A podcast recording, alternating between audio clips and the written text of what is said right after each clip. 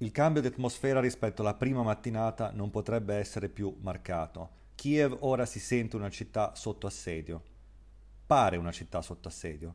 Le strade iniziano ad essere deserte, tutti gli esercizi commerciali sono chiusi, resistono solo per ora i prodotti, i piccoli alimentari che vendono un po' di tutto, comunissimi tra Russia e Ucraina.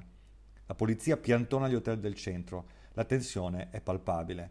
Fonti qualificate sentite dall'ANSA raccontano di scontri pesanti tra le truppe russe e le forze di difesa ucraine a 120 km dalla capitale, a nord, verso la Bielorussia.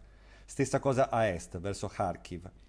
Ole Ladnuk, sacerdote dei Salesiani, riporta un violento attacco nella regione di Luhansk, martellata dai bombardamenti per tutta la notte.